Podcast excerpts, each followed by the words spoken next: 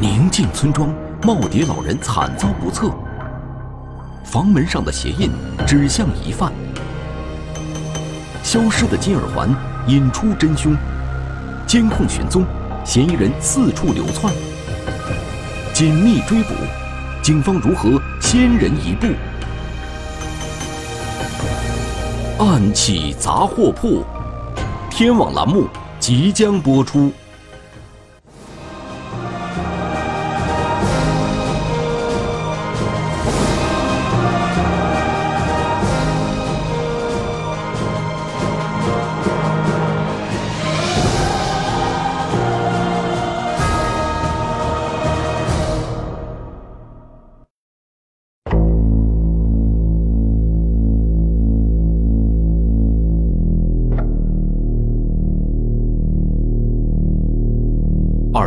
八年七月一号中午十一点五十七分，浙江省龙游县公安局刑侦大队的民警赶到了湖镇镇河曲桥村，这里有一位老人遇害了。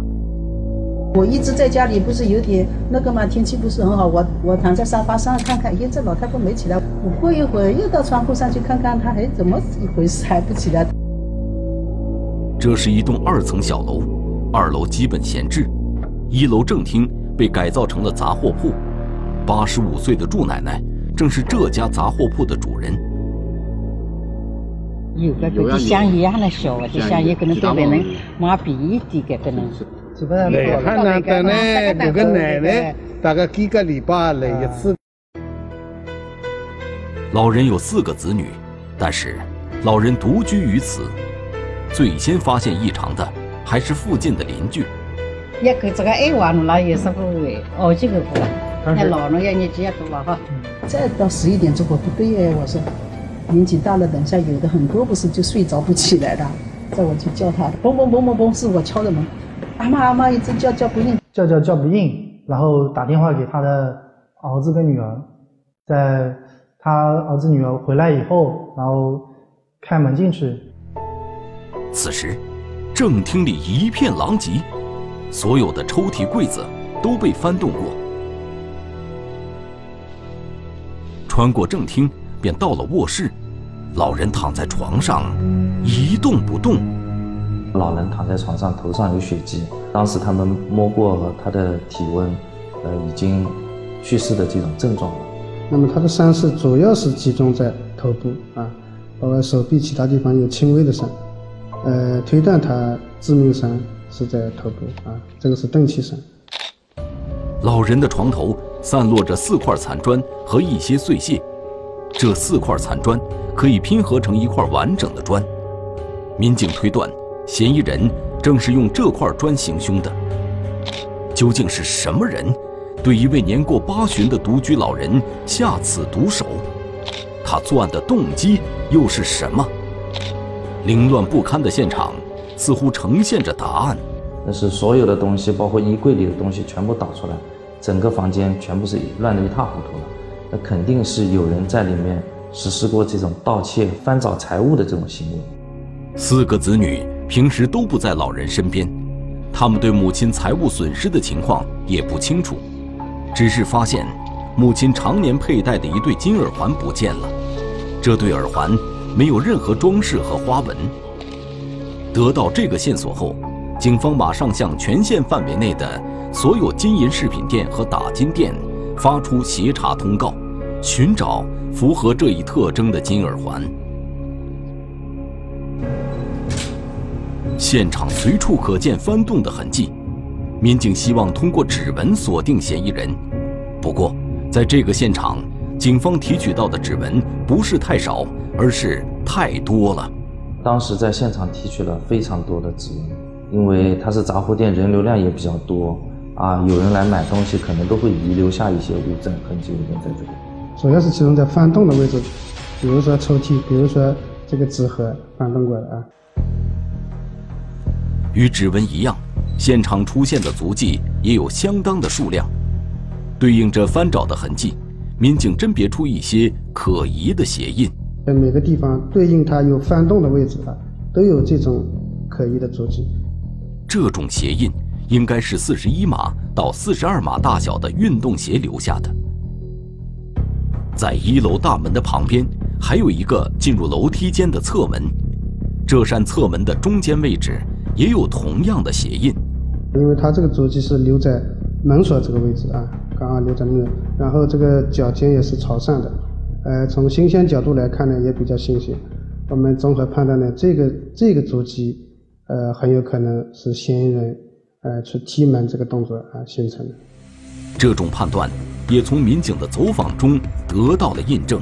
十二点四十的时候，听到很响，当一下。他说在凌晨的时候，他听见了有这么一声“轰”的一声的异异常的响动。邻居描述的这个时间与警方推断的老人的死亡时间比较吻合。尸体检验的情况推断，呃，应该是，呃，前一天晚上的十二时左右吧。邻居并没有深究这声异响是从哪里传来的。他所处的位置和这个被害人的家是是一个平行的状态，平行的状态，他走到这个自己的窗户边上以后，他是不能够看到这个那个老人家这个房子的位置上的一个情况，那他也就。那个没有在意，而嫌疑人的这一脚也没能把房门踹开。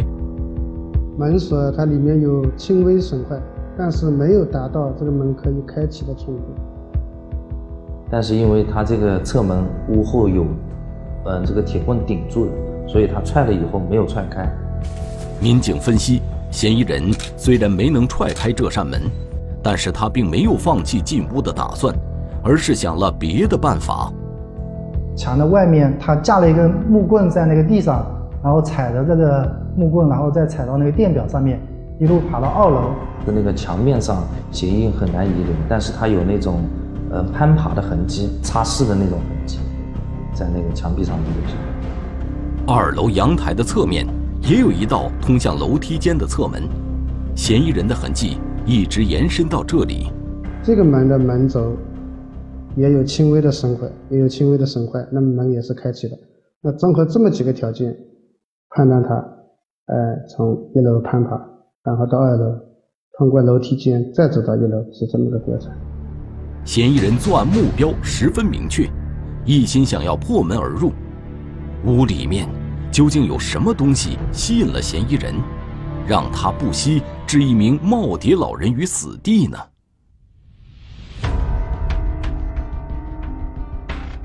房门上的鞋印是一名盗窃惯犯所留。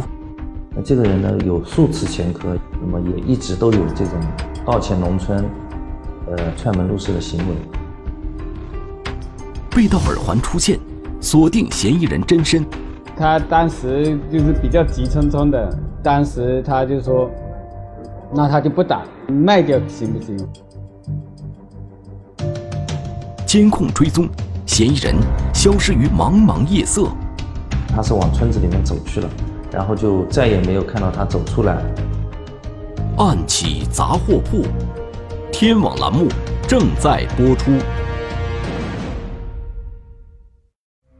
现场勘查结束后，民警返回龙游县公安局，召开案情分析会。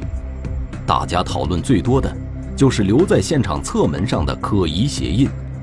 因为这枚鞋印，让民警联想到了一个人。那这个人呢，有数次前科，那么也一直都有这种盗窃农村、呃踹门入室的行为。他的习惯性的动作就是踹门入室。这个人姓吴，一九七零年出生，住在胡镇镇后陈村。吴某在过去的盗窃过程中，并没有伤人的行为。这一次，会是吴某在实施盗窃的过程中犯罪升级了吗？当前，警方马上可以利用的线索是现场的痕迹物证。中心现场一共发现了二十八枚指纹，那么有四枚啊是可疑。为了尽快查清吴某是否与本案有关，警方首先将吴某的指纹与案发现场的指纹进行了比对。当天晚上十点多钟，我们其中有一个痕迹是对上了。那么到了凌晨三点多钟，我们另一个痕迹对上了。一夜无眠，指纹比对的结果指向了吴某，这让案情一下变得明朗起来。不过，在杂货铺发现吴某的指纹，只能说明他到过现场。要想确认他是否就是犯罪嫌疑人，警方还需要更多的证据。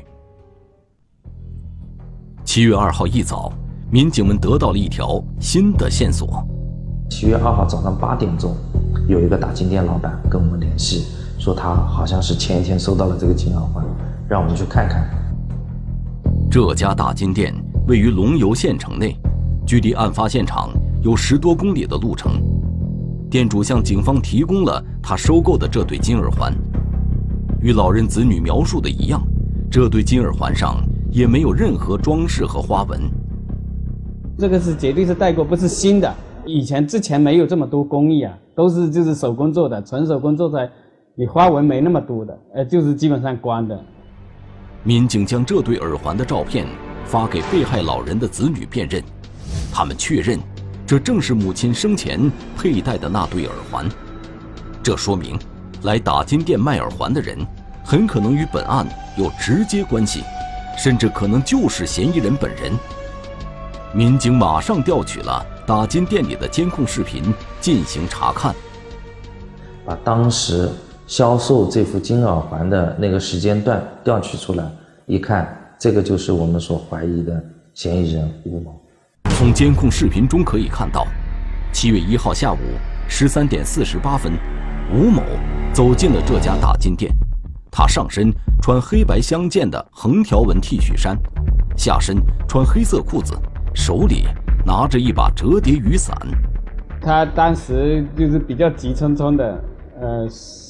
个子也是蛮高大的，好像有点那个。然后他是就一进来就是说问这边有没有加工的，一开始不是说想想卖的，我说有加工的。吴某拿出这对金耳环，递给了店主。老的这个是一定是他就是自己戴过的，他说他是自己的老婆戴的。那因为我们就没有去大致去那个想，没有去怀疑，因为这个是绝对是戴过，不是新的。而且他的年龄也是比较符合戴那种那个空心的耳环的。吴某说，他想用这对耳环打一个戒指。我说可以打的，但是分量不不多的，打起来可能也比较。当时他就说，那他就不打，他说看看卖掉行不行？我说也可以的，回收我们也回收的。吴某很快就改了口，立刻向店主询问收购的价格。然后当时他他就说拿出来，我说他问我一克大大概多少价钱，我说一克是两百多，因为那时候金价不是很好。吴某对价格的高低并没有在意，爽快的以六百元的价格卖掉了这对耳环。显然，他开始说的那番话都是为了卖掉耳环所做的铺垫。下午十三点五十二分，吴某拿到钱后便匆匆离开了打金店。但是吴某并不知道，金银饰品行业的交易是受到公安机关严格管控的，最少是七天保留下来，然后我们到拿到那边拍照，拍过照后，然后这个东西确定了不是可疑的东西，那我们他就可以跟跟我们说，打过招呼过来说这个东西你可以处理了，那我们才处理的。在打金店的调查，不但确定了吴某的作案嫌疑。同时，也为警方提供了寻找吴某下落的重要线索。民警以打金店为起点，迅速调取周边的大量监控视频，追踪吴某的行动路线。交警的监控，呃，我们自己安装的治安监控以及社会上的监控，我们全部调取。那么，相当于他那天在龙游城区逗留了八个多小时，我们就找了八个多小时的各个点的视频，进行一个追踪。在县城的街上游荡了一下午之后，七月一号十七点二十三分，吴某走进了一家彩票店，在里面逗留了两个多小时。他在玩彩票，他这个人从我们后期的调查发现，这个人非常喜欢玩彩票。他玩的彩票是十分钟一开奖的那种彩票。彩民朋友们，您好，本期马上开奖。从彩票店内的监控可以看到，吴某在这里除了购买彩票之外，几乎没有与其他人交流过。晚上十九点五十分，吴某离开了彩票店。二十点十一分，吴某来到距离彩票店不远的一家商场，并在这里买了一床被子。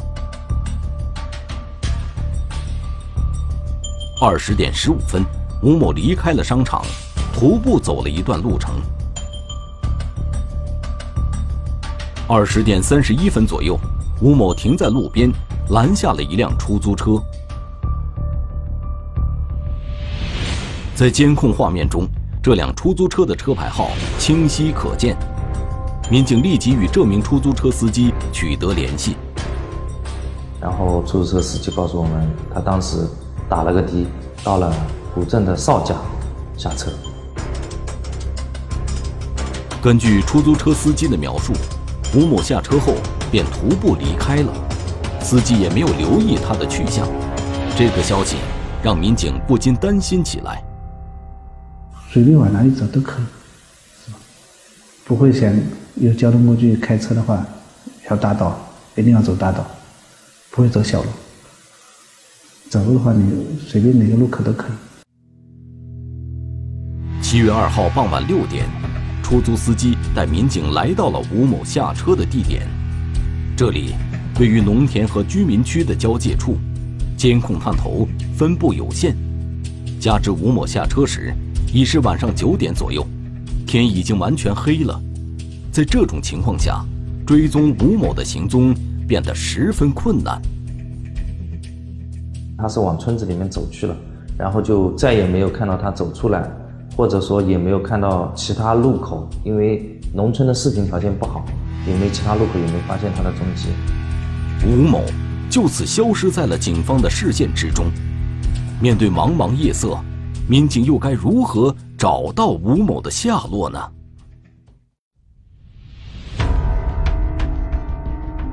地名混淆，嫌疑人行踪难辨，有可能他是口误，或者说这个驾驶员带错地方了。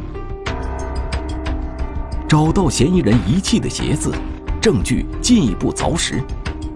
这个鞋印，那么经过中间以后是没遗留下来的，就是跟这个一楼门上遗留的鞋印。花纹完全吻合。追踪与反追踪之间是一场艰苦的时间拉锯战。这是个很痛苦的问题。白天把他拉进了，到晚上就他消失了。暗起杂货铺，天网栏目正在播出。七月一号晚上，嫌疑人吴某乘出租车从龙游县城到了邵家村。之后，便从监控视频中消失了。根据警方掌握的信息，吴某在邵家村一带并没有亲戚或朋友。他父母亲说，他偶尔回家来睡睡一两次，而且都是爬墙进来的，晚上爬墙进来，早上就走了。因为他是一个当地人都知道他是小偷，家里人是人人喊打的。在乘坐出租车前，吴某曾在一个商场里买了一床被子。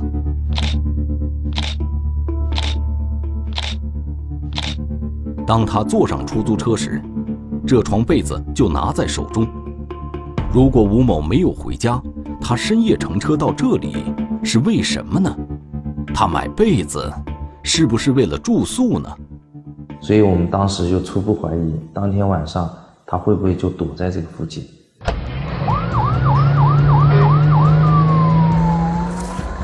在出租车司机带领民警来到邵家村后。民警就地展开了搜索。第一次排查是七月二号晚上，应该是十二点，夜里的十二点钟了，相当于是七月三号的凌晨了。当天一直排查到凌晨两点多钟结束的，排查了十几个地方，但是没有发现他的踪迹。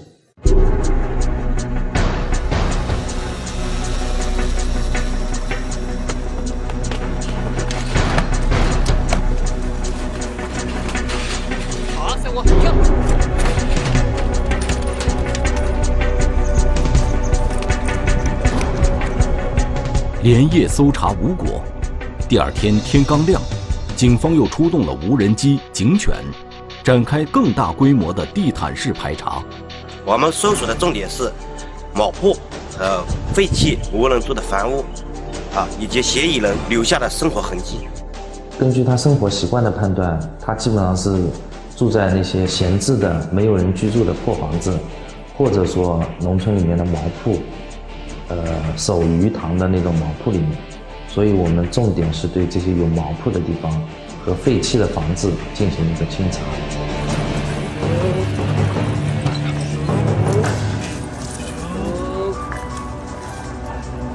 然而，搜查工作始终未能取得进展。此时，距离吴某最后一次出现在监控画面中已经超过一天。随着时间的推移，在邵家村附近搜索到吴某线索的可能性变得愈发渺茫。民警不得不重新划定排查范围。我们再三问过驾驶员，他说他到邵家，但是呢，按照我们本地人的称呼呢，他下车的这个地点是叫做大路邵。原来。龙游县内有两个名叫邵家的村子，吴某下车的这个邵家村，由于临近一条省道，所以被当地人称为大陆邵，以示区分。而另一个邵家村，则离吴某的老家后陈村不远。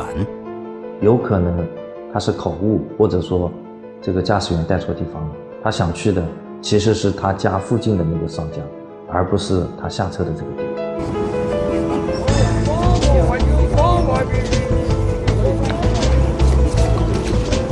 根据这个假设，民警赶到吴某老家附近的邵家村，查看周边的监控视频。果然，在渠江河堤上一个监控探头的画面中，民警再次发现了吴某的身影。接上去是七月四号，七月四号的下嗯下午一点钟，才发现他是七月四号凌晨四点。又是在我们中心现场第二包圈是往金华方向那个探头，他又走路往金华方向去，所以之后就我们就一直在往金华那边去追。再次锁定嫌疑人的踪迹固然令人感到鼓舞，但此时吴某已经离开了龙游县，到了临近的金华市，警方必须争分夺秒，缩小与吴某的时间距离和空间距离。七月四号早上，他就直接走到。这个和龙游交界的一个汽车路边，坐上了一辆公交车，一个个路口追的，就一路往清华方向，一个个路口追追这辆车，看有没有人下车，周边有没有人出现，然后才追到他，发现他在罗布镇下了车。视频显示，吴某在七月四号早上六点多就已经抵达了金华市罗布镇，而民警看到这些视频的时间是七月四号下午十八点。他这个人。我们发现没朋友，没有什么关系，就是一个人，喜欢一个人，而且喜欢走路。到达罗布镇后，吴某信马由缰的在街上兜兜转转了很长一段时间。到了罗布镇以后，他下车以后，他就在街上逛。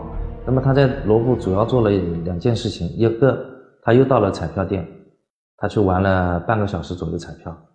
那么我们也找到了这个彩票店老板，他说这个人他以前也来玩过，那也就印证了他非常喜欢玩彩票这个一个特点。第二个呢，他到一个农贸市场去买了衣服，啊，买了裤子，买了鞋子。在罗布镇上的监控画面中，民警可以看到吴某有换装的举动。他先是穿着一条黑色裤子、白底黑面的鞋子，之后换成了白色裤子。纯黑色的鞋子，吴某的这一变化引起了民警的注意。这个罗布镇的一个十字路口边上有个凉亭，他是在那个凉亭里面换了鞋子，然后把换下来鞋子丢弃在现场。所以当时我们是视频组跟侦排查组都是有互动的过程，所以我们看了以后马上就要排查呢，侦查员赶到那里去。吴某在七月四号上午。换下了他原来穿的鞋子。当天傍晚，民警抱着万分之一的希望，赶到吴某换鞋时所在的凉亭。他们惊喜地发现，吴某换下来的鞋还在这里。这个鞋子，因为后来派出所把照片传给我们，嗯，他把鞋换好了鞋子扔在里面。这是一双白底黑面、带些许红色纹路的运动鞋。民警将这双鞋带回龙游县公安局进行勘验。这个鞋印，那么经过甄别以后，室内遗留下来的，就是跟这个一楼门上遗留的鞋印花纹完全吻合。这双运动鞋的发现，再次印证了吴某的作案嫌疑。民警随即加紧追踪的步伐，通过视频监控，民警可以确定吴某还在金华市活动，但是要想梳理他的轨迹，却极不容易。你到金华要跨区域的话，视频这个传输，因为一些地域限制呢，我们还是要赶到金华去看，所以这个是增加人力和精力的。嗯，都是看了要到半夜回来，所以说就睡在那里，没办法，赶来赶去，浪费时间嘛。吴某先后来到金华市的婺城区和金东区，他异于常人的生活规律，也使追踪工作变得十分艰难。嗯，我们追得很累啊，因为傍晚了，坐城乡公交到乡下来，再找个茅铺啊什么的，对付一晚睡觉。在白第二天早上又坐公交进城去，在这里转。随着时间一点一滴流逝，追捕工作变成了一场毅力的考验，时间差成了所有参战民警最关注的问题。就是个很痛苦的问题。白天把他拉进来，到晚上因为他消失了，他找地方睡觉嘛，一消失时间就拉长。这场时间的拉锯战。进入了白热化，警方通过监控紧紧锁定了嫌疑人的行踪，但如何打破时间的壁垒，将成为最终破案的关键。追踪时间差，民警疲于奔命。老是慢半拍的话，这个工作都是被牵着鼻子走啊，非常被动。分析嫌疑人行动规律，警方便追踪为堵截。突破性的发现他的一个落脚点的话，那么我们就能够把这个时间差距拉近。暗起杂货铺，天网栏目正在播出。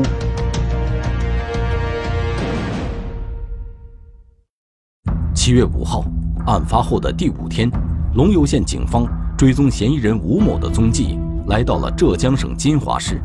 我们晚上十点多钟发现了。七月五号早上四点多钟，他又从田野里面走出来，上了一辆公交车，往义乌方向去了。此时已是七月五号深夜，民警要等到六号早晨才能调取到下一路段的监控视频，届时时间差将再次拉大。如果照此下去，警方与吴某之间总有半天多的时间差，而且一旦视频线索中断。再想找到吴某的行踪，就会更加困难。跟上去以后呢，但是都发现都是慢慢慢半拍吧，啊，都是跟在这个嫌疑人的后面啊。老是慢半拍的话，这个工作都是被牵着鼻子走啊，非常被动。为了扭转这种被动的局面，民警试图从吴某近几天的活动情况找到规律，结合监控视频和他以往的涉案记录。民警发现，吴某的活动范围始终局限在他熟悉的衢州市龙游县和金华市的几个区县之内，很少去其他地方。这一次也不例外。啊，他经常活动的地点，罗布镇、康旗镇、啊邱滨、义乌，他都去了。那么剩下来还有两个地方他没去，一个是浦江，一个是兰溪。吴某七月五号早晨从金华市市区前往义乌市，那他下一步会不会流窜到浦江县或者兰溪市呢？警方决定变被动为主动，变追踪为堵截。那么根据这个嫌疑人的自身的这样一个情况的话，我们想把这个呃围捕的范围啊放得稍微大一点，包括这个兰溪啊这样一些地方，作为我们下一轮这个堵截的这样一个。地点啊，把这个网撒在他的前面。七月六号早晨，一组民警启程赶往义乌市，继续追踪吴某的下落。同时，另外两组民警分别前往兰溪市和浦江县展开调查。力图打破单方向追踪的僵局，在吴某的逃窜路线上加以堵截。我们就想能够突破性的发现他的一个落脚点的话，那么我们就能够把这个时间差距拉近。这一侦查思路的转变果然奏效，在兰溪市警方的配合下，七月六号中午，龙游警方便在兰溪市长途客运站出站口的监控画面中发现了吴某身影。吴某在监控画面出现的时间是七月六号上午七点五十一分，距离民警看到这段画面的时间过去不到四个小时，警方再一次缩小了与吴某的时间差。那么我们把重点全部放到了兰溪，在兰溪开展了一个视频侦查的工作。吴某从兰溪市长途客运站离开后，在城区内走走停停，于八点三十六分到达了一个商业区。比较幸运的是，他进入了一个当地的一个大型的超市。那么按照他的活动习惯，他到了超市以后，基本上会晃悠个几个小时。民警判断吴某此时可能还在超市附近活动，于是立即赶到超市附近展开布控。民警们感觉到，从侦查开始到现在，这可能是他们离吴某最近的一次，这次绝不能再让他逃脱。不过，商业区店铺林立，人流密集，要想精准地找到吴某，并非易事。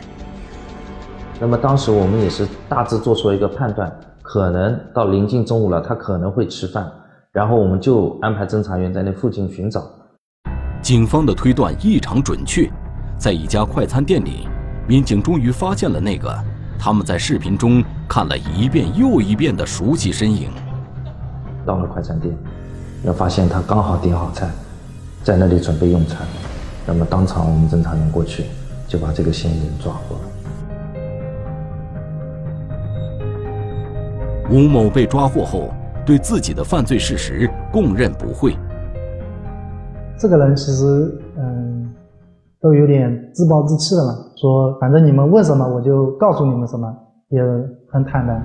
吴某供述，案发前几天，他偶然路过杂货铺，他发现这间杂货铺只有上了年纪的祝奶奶一个人经营。过了几天以后呢，他身上没钱用了，就想到了。这个事情，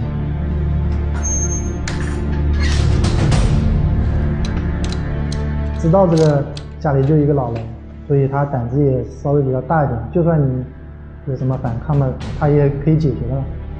抱着这样的想法，吴某于七月一号凌晨潜入杂货铺，谁知已经入睡的老人被吴某翻找财物的声音惊醒了。起初。吴某下意识的想要逃走，在逃的时候呢，刚好走到那个门口，看到有一个砖头，他心心一狠嘛，说想把那个砖头拿起来，想要点钱嘛。然而，老人并没有配合的交出财物，而是试图反抗，吴某便用手中的砖头砸向了老人。嗯，在发现老人的耳朵上有环戴着。然后他就把小心的把耳环脱下来。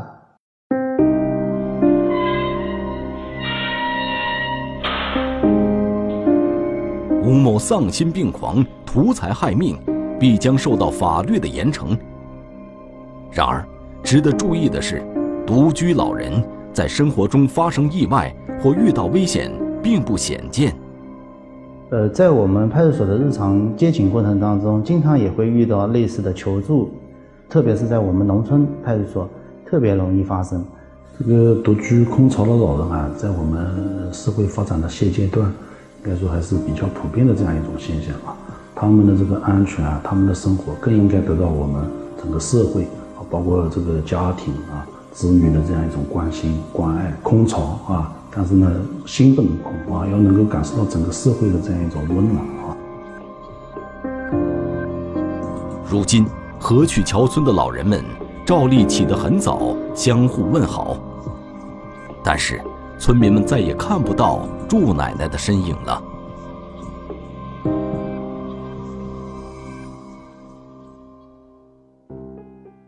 中华人民共和国公安部 A 级通缉令：郎爱平，男，一九八零年三月七日出生，户籍地甘肃省岷县岷阳镇苗泉新村一百四十号，身份证号码六二二四二九一九八零零三零七零零幺幺。该男子为重大盗抢骗犯罪在逃人员，公安机关希望社会各界和广大人民群众及时检举揭发违法犯罪活动，发现有关情况，请及时拨打幺幺零报警。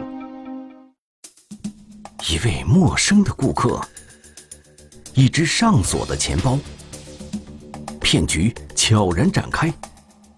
此包已非彼包，眼见怎会不为实？难道？这是一场魔术。